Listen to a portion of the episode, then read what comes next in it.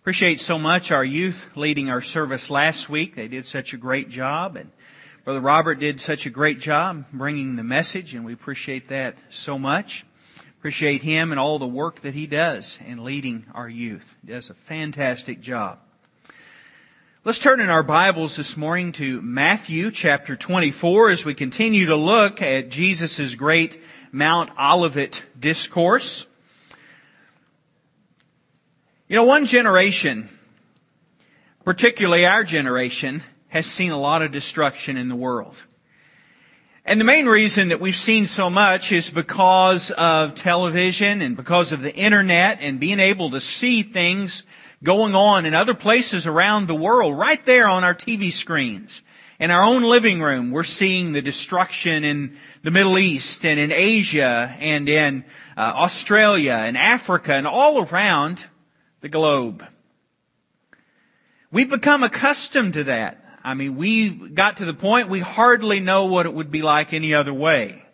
But other generations of the past did not have that ability. We can see pictures, we can see videos of all kinds of atrocities around the world, and we can watch them even in real time as they're happening. Now we've all seen footage of tornadoes, for instance, and the destruction that they leave behind houses and buildings leveled, trees uprooted, cars laying on their tops. But here about a year and a half ago, there was a tornado that hit Moore, Oklahoma, and I was watching uh, television, and right there they were showing live feed of that actually happening. You could see the tornado on the ground. You could see uh, debris flying through the air. And you could even see the rubble that was left behind by the destruction. We know what destruction looks like, or so we think. But there is destruction, destruction coming upon this world that is far greater than anything we've ever witnessed before. Destruction is an interesting thing. It's kind of all in our perspective. What might seem devastating to one person or even to one generation may not be so much to another. And the reason is, is because many things are getting worse and worse. Many things are getting more and more destructive. A perfect example of this is you, you may or may not know the name Bernard Shaw. Anybody know who Bernard Shaw is? Bernard Shaw uh, is best known for uh, uh, being a broadcast journalist for his whole life. Bernard Shaw uh, was at CNN from, from its inception in 1980 up until his retirement in early 2001. remember watching him being interviewed upon his retirement, and this would have been, pay attention to the date here, about February or March of 2001. And they asked him this question. They said, as you look back over your distinguished career in broadcasting, what is the most touching story that you've ever covered. And you know what he said? He said the Oklahoma City bombing. As we know, about six months after he spoke these words, we had the terrorist attack upon the World Trade Center in September of that same year that killed almost 20 times more people than what were killed in Oklahoma City. As we look at one thing, we may think it's big. We may think it's terrible. We may think it's destructive. But God in His Word is essentially saying to this world and to this generation, you haven't seen anything yet. You think this was bad. You think this was destruction. Just wait. And we look into God's Word. We see His words here, Jesus' words in Matthew chapter 24. We see it all laid out in the book of Revelation and we see the destiny of this world. This world is going to be destroyed before God uh, brings a new heaven and a new earth. There is certainly a level of destruction which is coming to this world, which will be far more severe than what's been seen. Hollywood writers and those who make their living based on fantasy and uh, fiction could not write anything that is more graphic and more terrible and more destructive than what will indeed factually come upon this world. Well, the events leading up to Christ's return will be like the world has never experienced before. They will be catastrophic. In verses 3 through 14 of Matthew chapter 24, Jesus addresses the signs of the times and the end of the age. In verses 15 through 28, he addresses the great tribulation period, and that's what we looked at last time. And we come to our text today from Matthew chapter 24 verses 29 through 35 where he talks about his second coming. And I invite you to take your Bibles and stand with me as we read from God's Word beginning in Matthew 24 and verse 29. Jesus said, immediately after the tribulation of these days, the sun will be darkened and the moon will not give its light. The stars will fall from heaven and the powers of the heavens will be shaken. Then the sign of the Son of Man will appear in heaven, and then all the tribes of the earth will mourn, and they will see the Son of Man coming on the clouds of heaven with power and great glory. And he will send his angels and with a great sound of a trumpet, and they will gather together his elect from the four winds from one end of heaven to the other. Now learn this parable from the fig tree. When its branch has already become tender and puts forth leaves, you know that summer is near. So you also, when you see all these things, know that it is near, at the doors. Uh, Assuredly I say unto you, this generation will by no means pass away till all these things take place. Heaven and earth will pass away, but my words will by no means pass away. Let us pray. Lord, we come to you today with humility as we approach this text that speaks of the end of time and speaks of the destruction that is planned for this world. We pray, Lord, that in light of that, we would be better witnesses and that we would be more faithful uh, to what you have called us to do as believers. We pray now that you ask, and we ask you to guide us in Jesus' name. Amen. As you're seated. Notice first of all the great calamity that befalls the earth. Great calamity befalling the earth. Jesus spoke of these days with great authority. There's tremendous debate about how things will unfold in the end times. I mean, there are commentators, there are ones who have studied these things carefully, and there is a lot of disagreement about mainly the order of events. Uh, the events themselves are less debated than, than the order of the events. But one thing that we can be sure of in all of this is these things are not confusing to God. And God knows exactly the order of them. God knows exactly uh, how it's all going to unfold. And so sometimes people will throw up their hands and say, well, uh, there's no need to even study this because it's too confusing. Even some very learned scholars have come to the point of throwing up their hands and saying, this is so confusing, no one could understand these things. I don't agree with that, but there have been some that have said that. But make no mistake about it. This is not confusing to God. God is infinite. We are finite. And we look at this and maybe you've read through Revelation before. Maybe you've read through passages like Matthew 24 or some of the Old Testament prophecies and you said, this is very difficult. I don't understand. Well, you're not alone. But yet Jesus here speaks authoritatively. Jesus speaks uh, clearly and he's speaking to his disciples. He's not speaking to a group of scholars. He didn't gather around a group of Pharisees and Sadducees and say, now listen, I've got something to tell y'all. He's speaking to his disciples. The men whom he chose to pour his life into, to teach them, and he's answering a question. Back in the earlier part of this chapter, uh, the question come up, and when will these things be? When will be the sign of your coming? When will the end of the age be? And it says, and Jesus answered and said to them. And the words that we're still reading and studying here today are part of a block of material which is the answer to those questions posed by the disciples. God clearly has a plan. God clearly has a purpose for everything that takes place. God is doing things that we can be thankful for, even when we look at it and we say, wow, this is a lot to take in. This is, these are hard sayings. We can still find reason to be thankful in all of this because this world itself is confusing, right? Just to know that God has a plan is of tremendous security to us.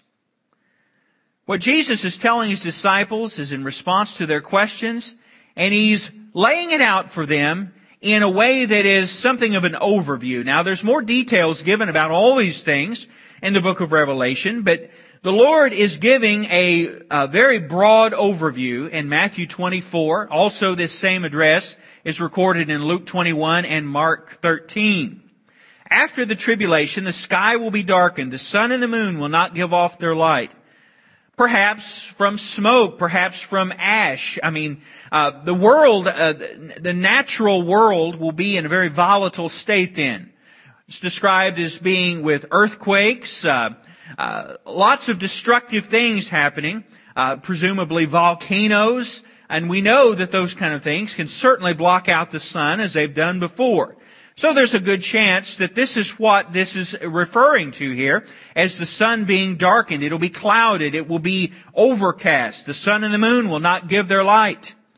Stars falling from heaven uh, meteor showers most likely as when we think of uh, literally stars falling from heaven the stars are actually much larger than the earth one star is several times larger than what the earth is and so one star hitting the earth would, would be it but more than likely meteor showers or things falling from space is what is in view here the sign of the son of man in verse 30 refers to christ himself appearing in heaven the tribes of the earth probably refer to Israel. As in uh, the book of Revelation chapter 7, there's a, uh, a laying out of each of the 12 tribes. They're named and it says from the tribe of uh, Benjamin, from the tribe of Joseph, from the tribe of Zebulun, uh, 12,000 will be, will be saved. In Zechariah chapter 12 and verse 10, the tribes of the earth referring to Israel, there is a national repentance that is talked about in Zechariah chapter 12 verses 10 and in verse 12 where each will individually mourn for their sins and for their rejection of God. The Son of Man coming in the clouds will be the fulfillment of Daniel chapter 7 verses 13 and 14. Christ will not return sheepishly or appear weak in any way, but will t- return with great power. That's what you would expect of God, right?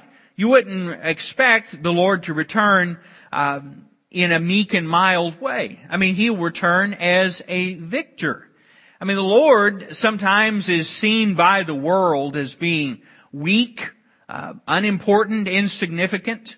That's the way He's often pictured. And even, and the power of evil is often seen or viewed as being greater uh, in this world. Well, indeed, evil does uh, reign in this world and amongst its worldly system. But the power of God is much greater, and the power of God superintends everything. God is meek. And what does meek mean? Well, the word meek means power under control. It doesn't mean that there's not any power there. You could have a guy come in here today that was exceedingly strong, a power lifter maybe that holds world records and power lifting and he may be able to potentially pick up anything in this room. But if he sits down and, and bows his head and doesn't do anything to show his power, does that mean he doesn't have any power? No, it just, the, when we say that the Lord is meek, it just means he's not showing his power in a manifested way, uh, in every way that he could at any given moment. So the Lord is meek. In other words, the Lord has power which is under control. He will send His angels to gather who? His elect from the four corners of the wind, from east and to west, from north to south. His elect includes both Jews and Gentiles that will gloriously begin Christ's reign. And we're so thankful for that. We as Gentiles have been grafted in to God's plan. Uh, the Old Testament is a history of the Jewish people. But in the New Testament, we learn from the Gospel of John that Jesus came to his own, meaning his people, the Jews, but his own received him not. But to as many as received him, he gave the right to become the children of God, even to those who believe on his name. Who were born not of the blood. In other words, they were not Jews by blood or by birth or anything like that. But they were born simply of God. They were born of God. In other words, they understood salvation in the way, that we do. They received Christ as their Lord and as their Savior. They received Him as being the one who paid the penalty for their sin. They put their faith and their trust in Him. All these things described in Matthew chapter 24 seem chaotic and they seem frightening. They sound that way because they are in many regards. You can't read these things and you say, well, this, this isn't as bad as it seems. This isn't a big deal. Well, no, it is a big deal. It's destruction like the world has never seen before. Definitely frightening. It's a frightening time uh, to think about being lost when you think about us approaching the end of time and to not know Christ as Savior and to think about uh, those who may have to live through the pouring out of God's wrath upon this world. But for God's children, but for God's children, these things mark a key moment. The ultimate and the final triumph of Christ over the world, which is Satan's domain.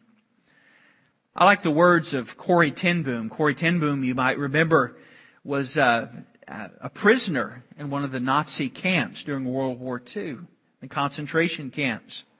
And she came out of that. She was one of the few that lived uh, to actually tell the story of what she went through. But she said this, never be afraid to trust an unknown future to an un, to a, to a known God. The future is unknown largely. Now we can look at this and we see painted with broad strokes here what's going to happen, but uh, when these things will happen, how they'll all unfold, some of the, uh, many of these things are, are difficult to grasp. But in the big picture, we know God and we know God's character and we know God's promises. And so when we think of that, we can go back to what Corrie ten Boom said, and we need not be afraid to trust a God who we know, the God, the sovereign God of all the universe. Trust Him for a future that is difficult to understand. Believers have hope, whereas the world does not have hope. And we're told that that hope does not disappoint. Romans 5 5 tells us that hope doesn't disappoint us because the love of God has been poured out in our hearts by the Holy Spirit who was given to us. And the Holy Spirit, according to the book of Ephesians, is our guarantee. It's our, He's our confirmation. We are sealed even by the Holy Spirit of God. G.K. Chesterton spoke of this hope that we have as believers. He said, hope means hoping when things are hopeless. Or it is not a virtue at all. As long as matters are really hopeful, hope is mere flattery or platitude. It is only when everything is hopeless that hope begins to be a strength. You know what he's saying there? He's saying that as long as you can look at a situation and you can say, well, yes, I, I have hope, everything about it leads me to be hopeful. If you're watching a football game and it's in, it's, it's early in the fourth quarter and your team's ahead 49 to nothing and you're saying, I hope my team wins. Well, you're pretty safe there. You're pretty safe. And so Chesterton would say, that kind of hope is no virtue at all. But it's when it is your team that is behind and you're still holding out hope for a victory. Well, we may look at this world. People may look at this world and say, where's the promise of the Lord's coming?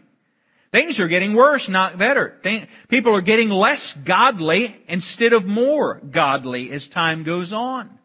Why are you Christians so hopeful? Well, Chesterton would say, this is the time that we need to show our hope the most.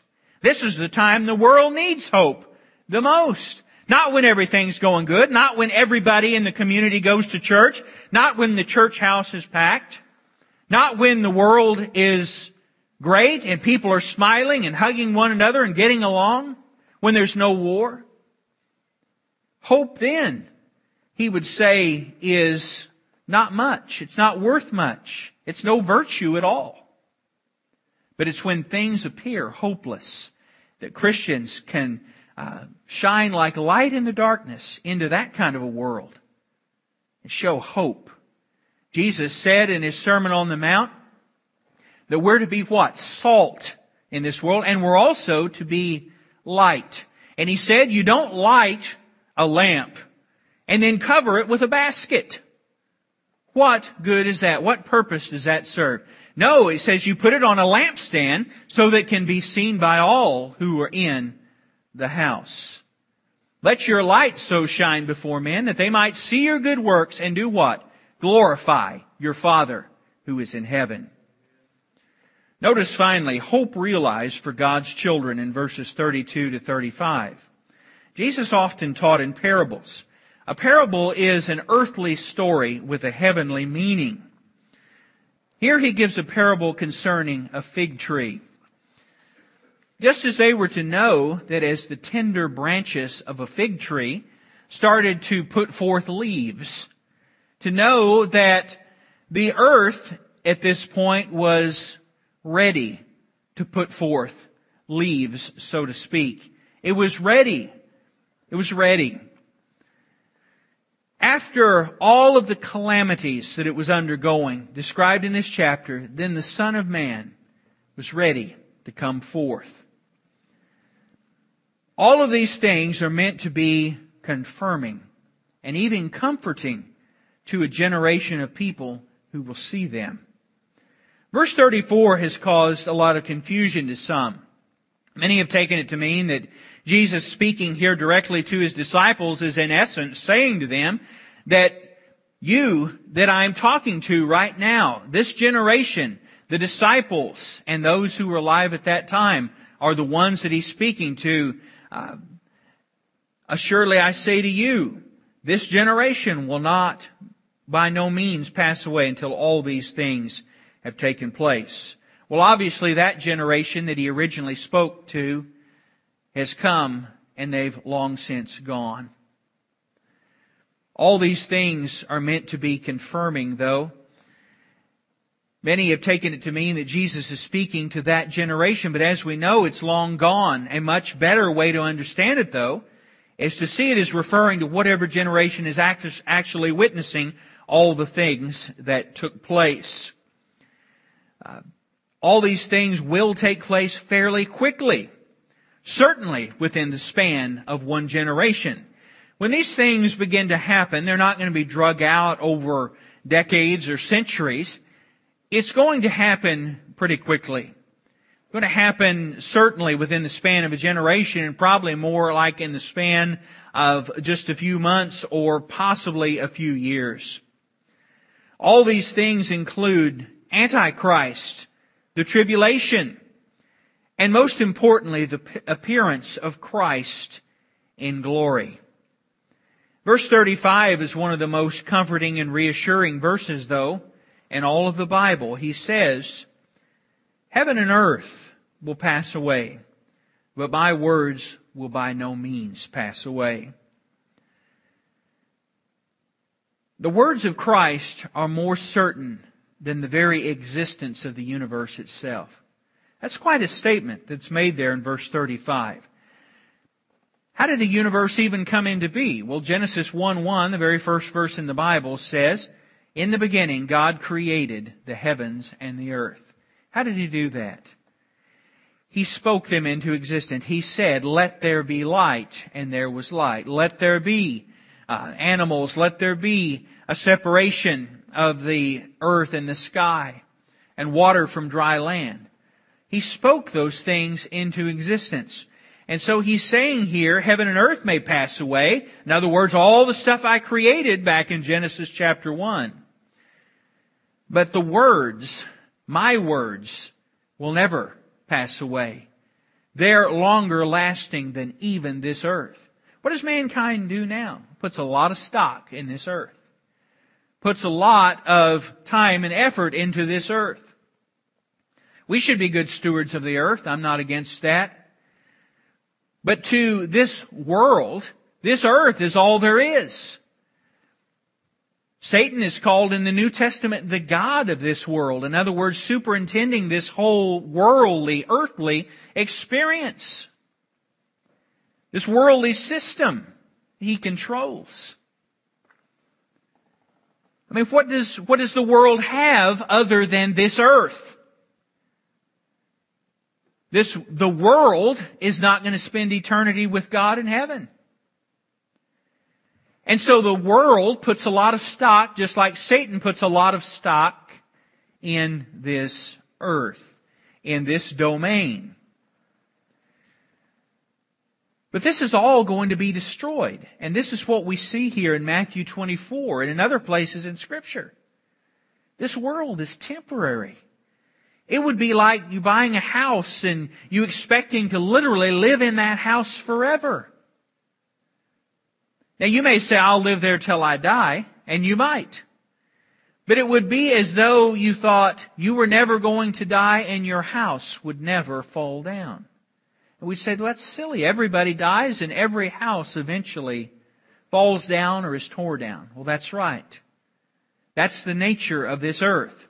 And in a bigger picture, this earth is doing the same thing. This earth is temporary. God created it at some point and it's got its day of destruction coming. It will be destroyed. But the Lord says, my words aren't going to pass away. The words of the living God are not merely words. They have an eterni- eternality to them that other words, particularly our words, don't have. Our words are filled, our sentences, our communication are filled with a lot of things. We make a lot of misstatements. We exaggerate. We apologize. We lie. We engage in idle talk. We ramble, etc. But God's speech is free from all of those things. God is not capable of doing anything. God doesn't exaggerate. God doesn't make misstatements. God doesn't apologize. God doesn't lie. God does not talk idly. And God certainly does not ramble. God's speech is perfect. And so when the Lord says, heaven and earth will all pass away, but my words will by no means, absolutely not pass away, then everything that He has said, everything that we have in the Bible is true. Absolutely true.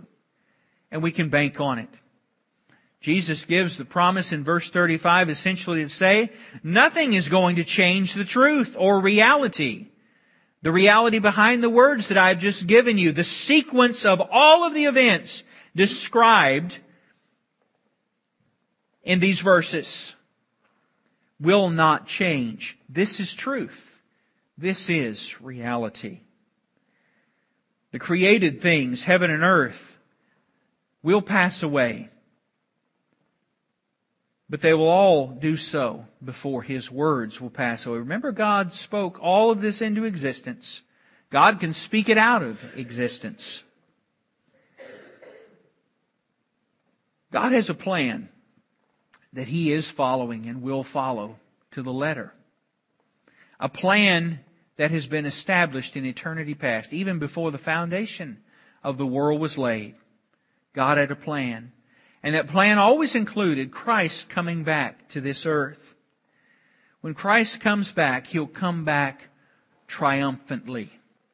He'll come back in victory at the end of that final great battle. Christ will return with His saints. But right now we live in the age of grace and we still have opportunity to get our hearts and our lives right with God before it is too late. It's, it's a big thing to live in the age of grace. We've always lived in it and so I think we take it for granted. I think, well, I can get saved anytime I want. I can get my life right anytime I want. I can witness to my neighbor anytime I want. Well, you've been blessed enough, you've been fortunate enough to be able to do that anytime you want it up until now. But tomorrow is not guaranteed. The remainder of today is not guaranteed. You don't know what tomorrow will bring. James said your life is like a vapor.